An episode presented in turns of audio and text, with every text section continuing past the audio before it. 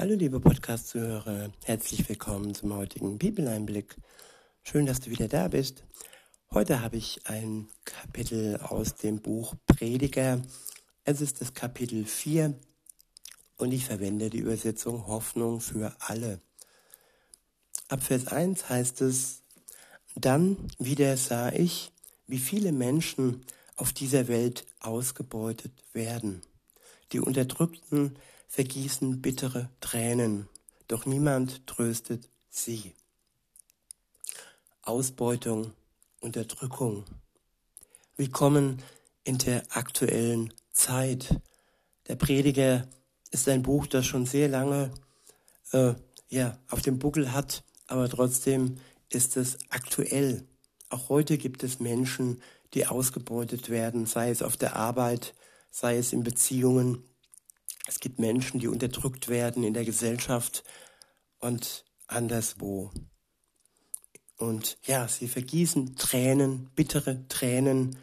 Und von Menschen her gibt es wenige, die sie trösten. Und ja, von Glück sagen kann man da, wenn man ja Gott an seiner Seite hat und sich von ihm und von seinem Geist getröstet weiß, er tröstet auch heute schon, nicht erst dann, wenn Jesus wiederkommt. Und wenn da noch Menschen an unserer Seite sind, Freunde, Geschwister, Brüder, Schwestern, dann ist es ja ein Fest, dass es trotz dieser harten Zeit auch Glücksmomente dank Gott gibt. Weiter heißt es, keiner hilft ihnen, weil ihre Unterdrücker so mächtig sind. Ja, die Macht der Unterdrücker ist groß, aber die Macht ist nicht unbeugsam. Ihre Macht wird von Gott spätestens am Gerichtstag, am Tag des Herrn, wenn, wenn Jesus wiederkommt, gebeugt werden. Und dann werden die Unterdrücker ja zum Schemel, zum Stuhl für die Füße Jesu gemacht. Und dann wird klar, wer wirklich die Macht hat. In Vers 2 heißt es, wie glücklich sind doch die Toten, sie haben es viel besser als die Lebenden. Ja, im Tod gibt es keine Verpflichtung mehr, im Tod gibt es keine Unterdrückung mehr. Aber die Frage ist immer, wie werde ich meinen Tod finden? In Verbindung mit Jesus dann ist es, ja, die Erlösung im Vorfeld, dann ist die Erlösung im Vorfeld schon passiert. Und der Tod ist keine Erlösung, das muss man auch ganz klar sagen. Jesus Christus erlöst die Menschen und nicht der Tod. Und besser haben wir es alleine nur durch ihn, damit das hier nicht falsch verstanden wird.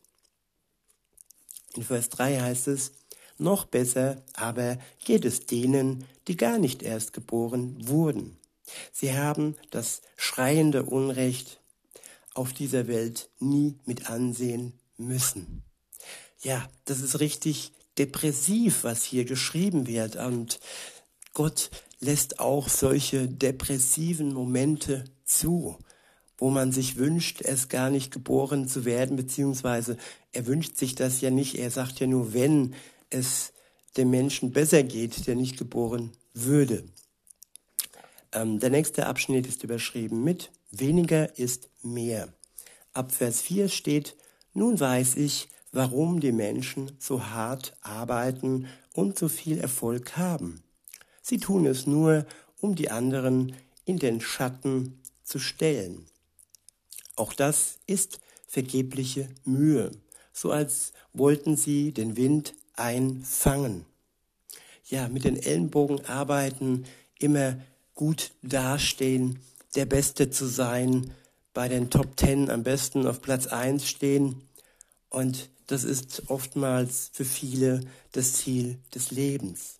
Aber es ist, wie es in unserem Text steht, ja, wie ein Wind, den man einfangen möchte, aber den man nicht einfangen kann. In Vers 5 heißt es, zwar sagt man, der dumme Faulpelz legt die Hände in den Schoß und verhungert. Ich aber meine, besser nur eine Handvoll besitzen und Ruhe genießen, als viel Besitz haben und alle Hände voll zu tun. Ja, und das schreibt ein Mensch, der sehr, sehr reich war, Salomo. Und ähm, ja, wenn es einer weiß, dann wusste es er, dass Reichtum an sich nichts bringt. Und dass es einem ja teilweise nur schaden kann, wenn man nicht damit umgehen kann. Und viele können nicht mit ihrem Reichtum umgehen. Sie werden gnadenlos, sie werden geizig und ja, sie verlieren die Verbindung zu Gott. Weiter heißt es, denn im Grunde lohnt sich das ja nicht. Der nächste Abschnitt ist überschrieben mit Zwei haben es besser als einer allein. Ab Vers 7 heißt es, noch etwas habe ich auf dieser Welt beobachtet, das mir sinnlos erscheint. Manch einer lebt völlig allein und hat weder Kinder noch Geschwister. Trotzdem arbeitet er ohne Ende und ist nie zufrieden mit seinem Besitz. Aber für wen, aber für wen mühe ich mich denn ab und gönne mir nichts Gutes mehr? Ja, viele Grabsteine heißen überschrieben, Arbeit war sein Leben. Und böse, böse Menschen haben mal ja, beim Eingang des KZs in Auschwitz geschrieben, ja, Arbeit macht frei. Und äh, ja, man kann vergleichen, die Gegenwart, die Vergangenheit und Arbeit alleine macht nicht glücklich. Das steht fest. Und wenn man nur Arbeit, arbeitet und sich nichts Gutes gönnt, dann ja, schadet das auf Dauer unserer Gesundheit. Weiter heißt es, das ist doch unsinnig. So vergeudet man nur seine Zeit. Zwei haben es besser als einer allein, denn zusammen können sie mehr erreichen. Stürzt einer von ihnen, dann hilft der andere ihm wieder auf die Beine. Doch wie schlecht steht es um den, der alleine ist, wenn er hinfällt. Niemand ist da, der ihm wieder aufhilft. Gut, wenn man einen Menschen an seiner Seite hat. Aber es gibt Momente, das gab es auch bei mir im Leben, da war gerade mal niemand an meiner Seite. Aber seit ich denken kann, schon sehr, sehr lange, seit 1993 rum, da war Gott an meiner Seite. Und auch wenn es Zeiten gab, wo die Menschen nicht an meiner Seite waren, er war da, er hat mir aufgeholfen, er hat mir Mut gegeben und das ist das Wichtigste im Leben. Ehe, Partnerschaft, Freundschaft hin oder her, das ist für mich eigentlich zweitrangig. Natürlich braucht man das auch im Leben. Natürlich bin ich, bin ich auch sehr, sehr glücklich darüber, Menschen an meiner Seite zu haben. Weiter heißt es in Vers 11, wenn zwei in der Kälte zusammen liegen, wärmt einer den anderen. Doch wie soll einer allein warm werden? Einer kann leicht überwältigt werden, doch zwei sind dem Angriff gewachsen. Man sagt ja auch, ein Seil aus drei Schnüren reißt nicht so schnell. Der nächste Abschnitt ist überschrieben mit Die Gunst des Volkes ist trügerisch. Ab Vers 13 heißt es, Besser ein junger Mann, der arm, aber weise ist, als ein alter und törichter König, der keine Ratschläge annimmt. Ja, es gibt den Spruch, je oller, je doller. Und so, so ähnlich ist es auch hier gemeint. Alter schützt vor Torheit nicht. Man kann auch in jungen Jahren schon weise sein oder weise werden, wenn man sich am Wort Gottes orientiert, wenn man sich vom Geist Gottes leiten lässt und sich Weisheit und Liebe schenken lässt. In Vers 14 heißt es, es ist schon vorgekommen, dass man einen jungen Mann aus dem Gefängnis geholt und ihn zum König gemacht hat. Obwohl er noch zu Zeiten des alten Königs in Armut geboren wurde. Doch ich habe auch beobachtet, dass die Menschen sich schnell wieder auf die Seite eines anderen stellen, der stattdessen die Herrschaft übernehmen sollte. Für eine Weile lief die begeisterte Volksmenge dem neuen Machthaber nach, aber bald darauf waren sie auch mit ihm nicht mehr zufrieden, und sein Ruhm erlosch schnell. So war alles umsonst, als hätte er versucht, den Wind einzufangen.